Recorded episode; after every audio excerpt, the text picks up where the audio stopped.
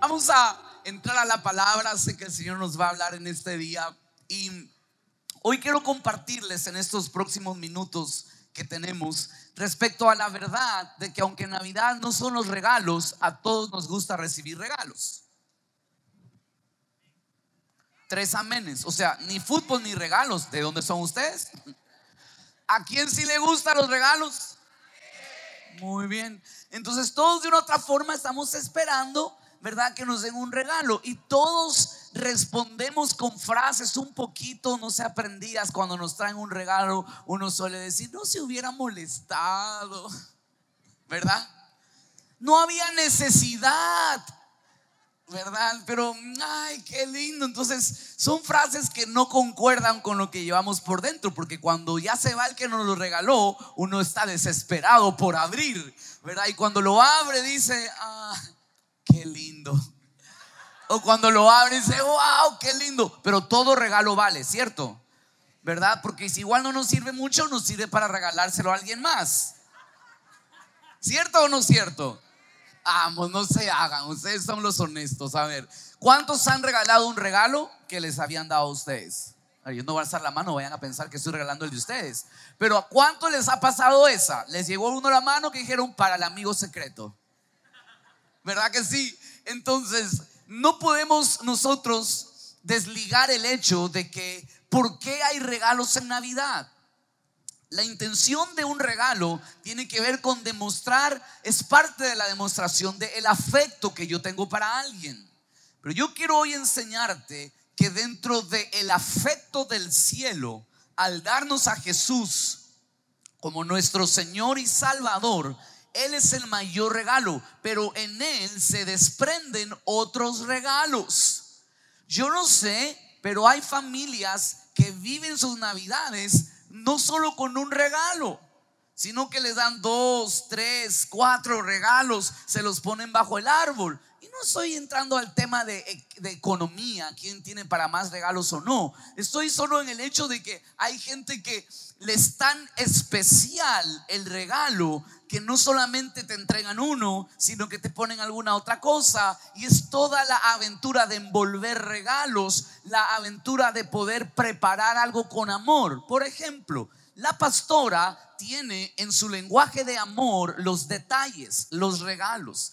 Entonces, esta época para ella es tan especial. No es el hecho de cuánto tenga que invertir en un regalo en cuanto a dinero. Es el hecho de que ella quiere el detalle de envolver los regalos, de hacer un sticker del de para con algo especial, poner un bastoncito chiquito, que la envoltura esté bonita. ¿Cuántos son así como la pastora? ¿Alguien, ¿Alguien va por esa línea? Veo su mano, veo su mano, muy bien, los felicito. ¿Cuántos no somos así? Déjeme ver su mano. Muy bien, ese es el mundo balanceado, ¿verdad? No tiene que aplaudir esa, pero, ¿verdad? A la hora de entregar un regalo, estamos entregando no solo algo, sino hay mucha expresión de amor que va de por medio. Y hoy quiero hablarte que en el niño Dios, se desprenden regalos para la humanidad. Jesús es nuestro Salvador, pero como nuestro Salvador nos trajo regalos. Quiero que mire los siguientes versos conmigo y que podamos descubrir este regalo que hoy quiero compartirles. Un regalo en Navidad. Quiero que veas Juan capítulo 14 y vayas rápidamente hasta el verso 27. Juan 14 y verso 27. Dice la escritura acá. Vamos a mirar. Verso 27. La paz os dejo, mi paz os qué? Doy. Otra vez, mi paz os dejo, mi paz os doy. Yo no os la doy como el mundo la da. No se turbe vuestro corazón, ni tenga miedo. Hoy quiero hablarles de este regalo que nos da el cielo en Navidad y es la paz. Diga todo con, digan todos conmigo, la paz. Es un regalo del cielo. Ahora, lo primero que quiero que aprendamos con este versículo es quién da la paz. La paz la da Jesús. ¿Quién da la paz? La paz no la dan las buenas finanzas. La paz no la da el éxito. La paz no la da un buen matrimonio. No, señores. Créame, si usted habla con gente que tiene mucha fortuna, te va a decir que el dinero no da paz. Igual hay un vacío dentro de nosotros que no lo llena el dinero, que no lo llenan las cosas pasajeras, que no lo llena el éxito. Hable con la gente que ha logrado alcanzar, que ha triunfado y que le sigue costando dormir, que tiene trofeos a su alrededor, que tiene que decir que ha triunfado en la vida. Sin embargo, vive con ansiedad, vive con intranquilidad. Hoy yo quiero que entendamos que la paz de este mundo no es la misma paz que ofrece Jesús. Y hoy vengo a hablarte de un regalo del cielo que lo da quién? Jesús. Venga a ver este otro verso. Filipenses capítulo 4, versos 6 y 7. Dice, por nada estemos afanosos si no sean conocidas nuestras peticiones delante de Dios en toda oración y ruego con acción de gracias. Por nada estemos afanosos. Todo el mundo diga conmigo afán. Vamos, como que si somos más, diga afán. Dice, no estemos afanosos, sino oremos. Y ahora mira el verso 7 lo que ocurre. Y la paz de quién? Eso, la paz de Dios que sobrepasa todo entendimiento guardará nuestros corazones y nuestros pensamientos en Cristo Jesús. Ojo a este regalo. El regalo que te vengo a hablar es un regalo, número uno, que lo da quién. Y número dos, es un regalo que sobrepasa todo entendimiento. Sí o sí que para tener paz necesitamos entender qué está pasando. ¿Cierto o no cierto? Humanamente, explícamelo porque estoy es intranquilo, no entiendo. Tú ah, dime, por favor, estoy ansioso. Hasta que no me digas lo que está pasando, yo no tendré. ¿Cierto o no cierto? Pero me encuentro con otra verdad bíblica y hoy Dios te trajo para migrarte de un pensamiento de hombre a un pensamiento celestial. Te trajo para migrarte de un estilo natural a una vivencia sobrenatural. ¿Te ha pasado en la vida que escuchas a gente que dice, mire, sé que las cosas no están bien, pero yo tengo paz? La gente dice, no me pregunten cómo, pero en medio de este tiempo yo tengo paz en mi corazón. Y usted los escucha y dice, mentirosa usted los escucha, dice, te envidio, porque hay un regalo que se llama paz que sobrepasa el nivel de tu entendimiento. Yo profetizo sobre tu vida que aunque no entiendas las temporadas que estás viviendo, eres habilitado para experimentar una paz del cielo que sobrepasa el, entiendo, el entendimiento humano. Alguien debe de creerlo, alguien debe de agarrar esa palabra para su vida. Yo no sé a quién le vine a enseñar hoy, pero tú no puedes seguir viviendo todos los días ansioso. No puedes vivir todos los días temblando. No puedes vivir todos los días, todos tus días lleno de, miedo y de preocupación. No tienes que entender para tomar el regalo, tienes que creer para vivir en su paz. Codea al que está al lado y dile, Dios te está hablando. Vamos, yo quiero oírlos. Dios te está hablando.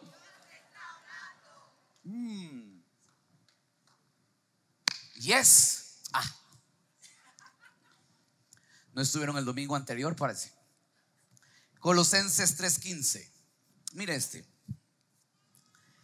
Y la paz de Dios gobierna en nuestros corazones. ¿Qué hace la paz de Dios? ¿Quién te gobierna? Yo sé que algunos van a decir mi mujer, pastor. Pero voy un poquito más allá. Salga de lo natural. No, pastor, esto es sobrenatural. No, no, entonces vaya a un nivel más arriba. La Biblia dice, y que la paz gobierne el corazón. Si usted es desconfiado y usted anda por ahí y a todo mundo, mm, este me da mala espina. Carita nomás tiene porque... Mm, Hoy le voy a invitar a que si de algo va a desconfiar, desconfíe de usted. Porque el corazón es engañoso. No esté desconfiando del otro, aunque tenga corazón. Desconfíe de usted. Porque el corazón nos hace pasar unas jugadas tan feas. Y le voy a enseñar algo. Como del corazón sale la vida, lo que el corazón diga es real.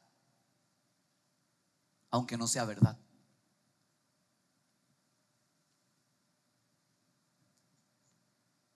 Porque lo que éste está sintiendo y como éste vota la vida, ¿sabía usted que cuando hablo de corazón estoy hablando de mente? ¿Sabía usted que el corazón el, enferma al cuerpo sin el cuerpo estar enfermo? ¿Sabía usted que el corazón nos hace sentir lo que el cuerpo no tendría que estar sintiendo?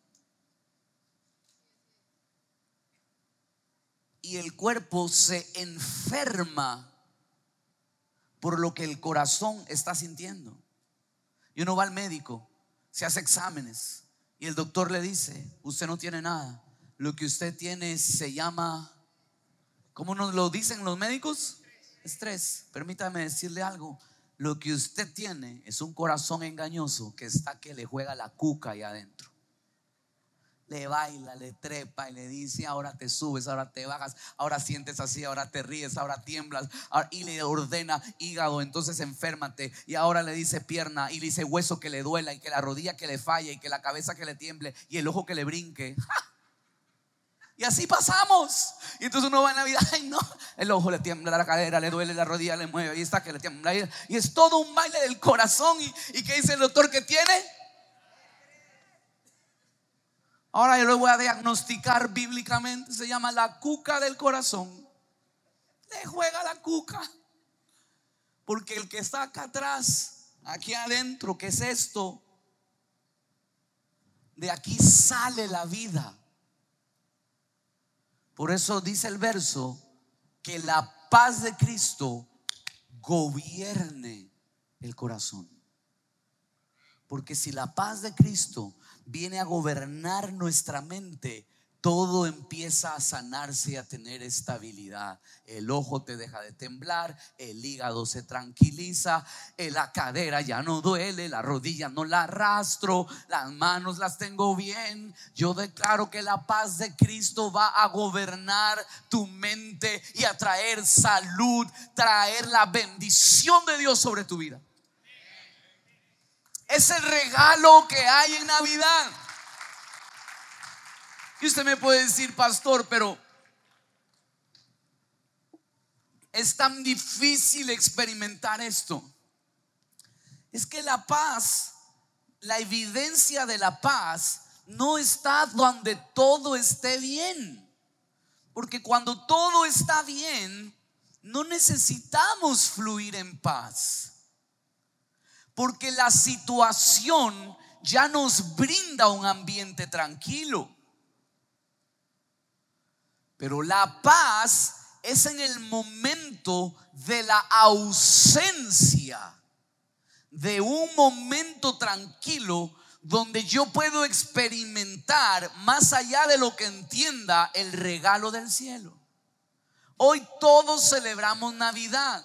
Pero la celebración alegre de Navidad no fue un proceso sencillo, no fue un momento fácil. Hoy quiero hablarte de tres situaciones que van a atentar contra tu paz. En la historia de la Navidad la podemos encontrar. Y hoy quiero que me acompañes rápidamente a verlo. Ven conmigo a Lucas, el capítulo 2, y vamos a leer el primer verso acá. Lucas capítulo 2 Quiero que venga conmigo, déjeme abrir aquí. Lucas capítulo 2 y verso 1. Quiero hablarle de tres circunstancias que encuentro en la historia de Navidad. Aconteció en aquellos días que se promulgó un, que dice la palabra, edicto de parte de Augusto César, que todo el mundo fuese empadronado. Este primer censo se hizo siendo Sirenio gobernador de Siria e iban todos para ser empadronados, cada uno a su ciudad. Digan todos conmigo, edicto. El edicto es una disposición o una orden dada por una autoridad que solo nos queda a los demás someternos y obedecer.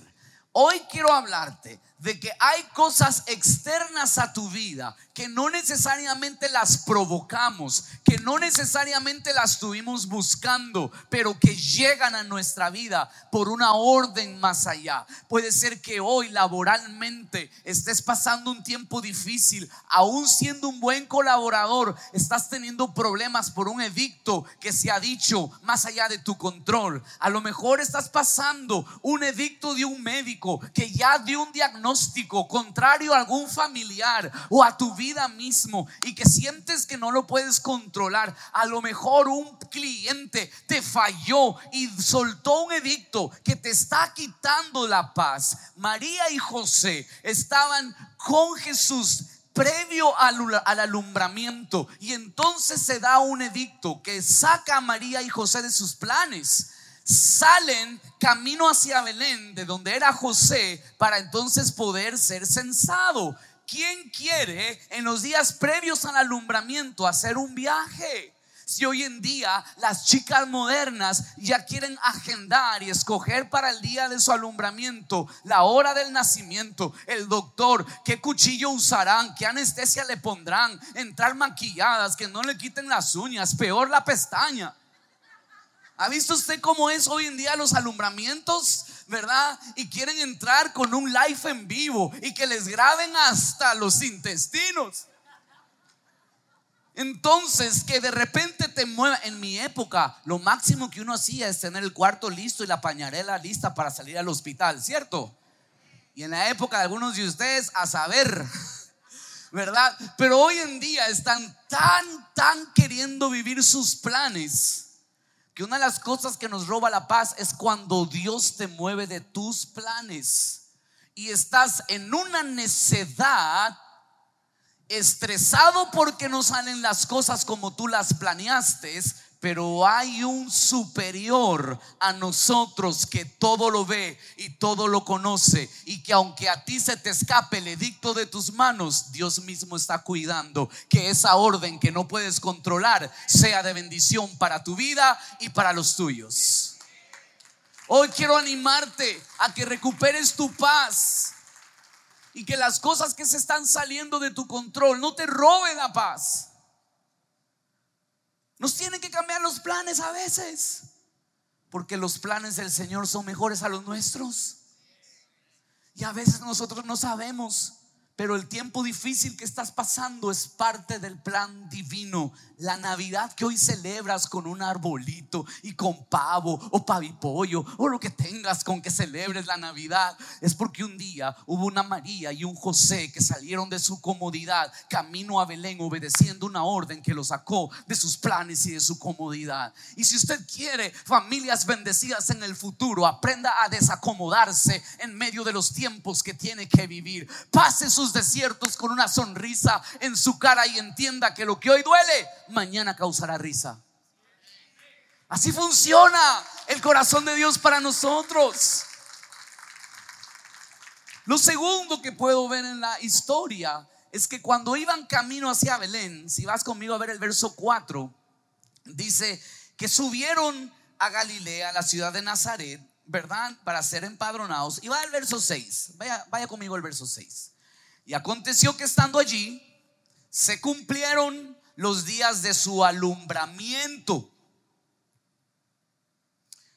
Y dio a luz a su hijo primogénito y lo envolvió en pañales, lo acostó en un, vamos, dígalo con más alegría, en un, porque no había lugar para ellos en el mesón.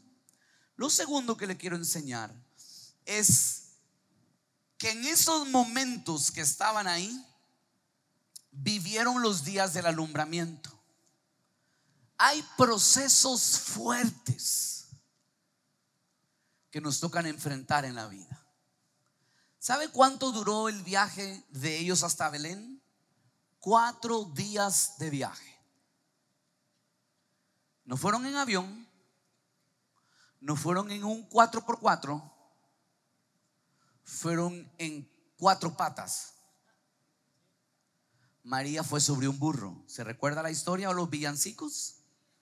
Sobre un burro. Y mire, por muy fino que haya sido el burro, burro seguía siendo.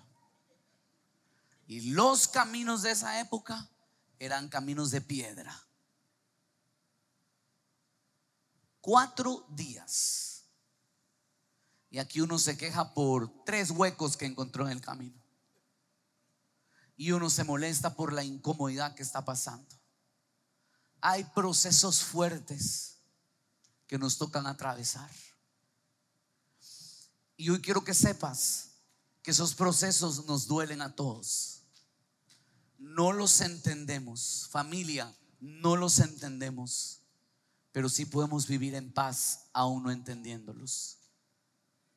Podemos tener la confianza que un proceso de cuatro días sobre un burro en camino de piedras se va a convertir en una noche divina de paz y amor. Hoy vengo a soltarte, mire, usted escoge cómo quiere vivir. O usted va a pasar quejándose toda la temporada sobre el burro, o usted va a escoger creer que la noche de paz y de amor le está esperando al final de esta temporada, que algo glorioso va a suceder y usted puede ser que no lo vea y está bien que no lo vea porque la vida del Hijo de Dios no es ver, es creer. Yo no lo veo en mi casa, pero lo creo. No lo veo en mis finanzas, pero lo creo. No lo veo en los míos, pero lo creo. La vida de un Hijo de Dios no es por lo que mire, es por lo que crea. Y puede ser que tú solo mires el camino de piedra, solo mires un burro, solo mires la incomodidad y ese día solo miro un pesebre, pero quiero enseñarte que cuando Jesús toma el, el primer lugar en la escena de tu vida, todo cambia. Debes de entender que solo tú y yo somos un María y un José. El problema de la humanidad es haber endiosado a María cuando el, el protagonista siempre fue Jesús. Y cuando estás endiosando tu rol en tu historia, cuando estás tan preocupado por ti en tu historia y en tu proceso, sacas a Jesús del medio, regresa a Jesús para que la noche se vuelva divina. Y en medio de la temporada que vivas, sepas que Jesús está contigo. No te va a dejar. No nos ha olvidado. Él está con nosotros. Cuando José y María estaban en Belén, María entró en labores. Y ustedes saben la historia. Tocaban a los mesoneros y le respondían, no hay lugar. ¿Qué le decían? No hay lugar. Una tercera circunstancia que va a intentar robar tu paz se llaman los faltantes no había lugar en el mesón. Y si es tu angustia, no sé cómo voy a cubrir el otro mes, no sé si ya tengo este faltante, no sé si es que en esta casa falta amor, es que aquí falta respeto, es que aquí falta comprensión. Y pasamos nuestros días solo mirando nuestros faltantes si me falta un pianista, no sé si me lo pueden buscar. Pero en medio de nuestros faltantes, naturalmente perdemos la paz. ¿Cierto o no cierto? ¿Perdemos o no perdemos la paz? La perdemos. Por eso hoy te quiero recordar que este regalo gobierna el corazón. ¿Qué está gobernando tu corazón? ¿Los faltantes? ¿La falta de esto gobierna tu corazón? ¿La falta de aquello te está diciendo cómo vivir? Y está enfermando todo dentro de ti. Hoy yo quiero hacer un llamado, familia. Porque toda la víspera de la Navidad fue una temporada muy difícil. Pero para que una noche se vuelva divina, muchas veces son necesarias los faltantes. Son necesarios los procesos fuertes. Son necesarios los edictos. Esta familia aparentemente iba de mal en peor. aparentemente todo estaba desbaratado. ¿Cómo iban a ser el Salvador en medio de un establo? Y a veces te descalificas a los milagros. Y estás creyendo que Dios puede hacer algo con otra familia, pero con la tuya estás. Aquí somos un establo, pastor. Usted viera, estos son burros, son vacas. Aquí huele mal. Esta familia que tengo yo. Y te descalificas. Pero los faltantes para el cielo tienen un propósito. Demostrar que para que Dios haga un milagro, Él no está necesitando lo que tú piensas que necesitas. El cielo no necesitó un gran hospital, el cielo no necesitó de un médico, el cielo no necesitó lo que muchos, muchos creemos que necesitamos para salir adelante. Es que si yo tuviera esto, puedo salir adelante. Es que si yo tuviera un negocio, puedo salir adelante. Es que yo, si yo tuviera un mejor esposo, salir adelante. Si yo tuviera otro hijo. No, lo único que usted necesita es que Jesús esté en el centro.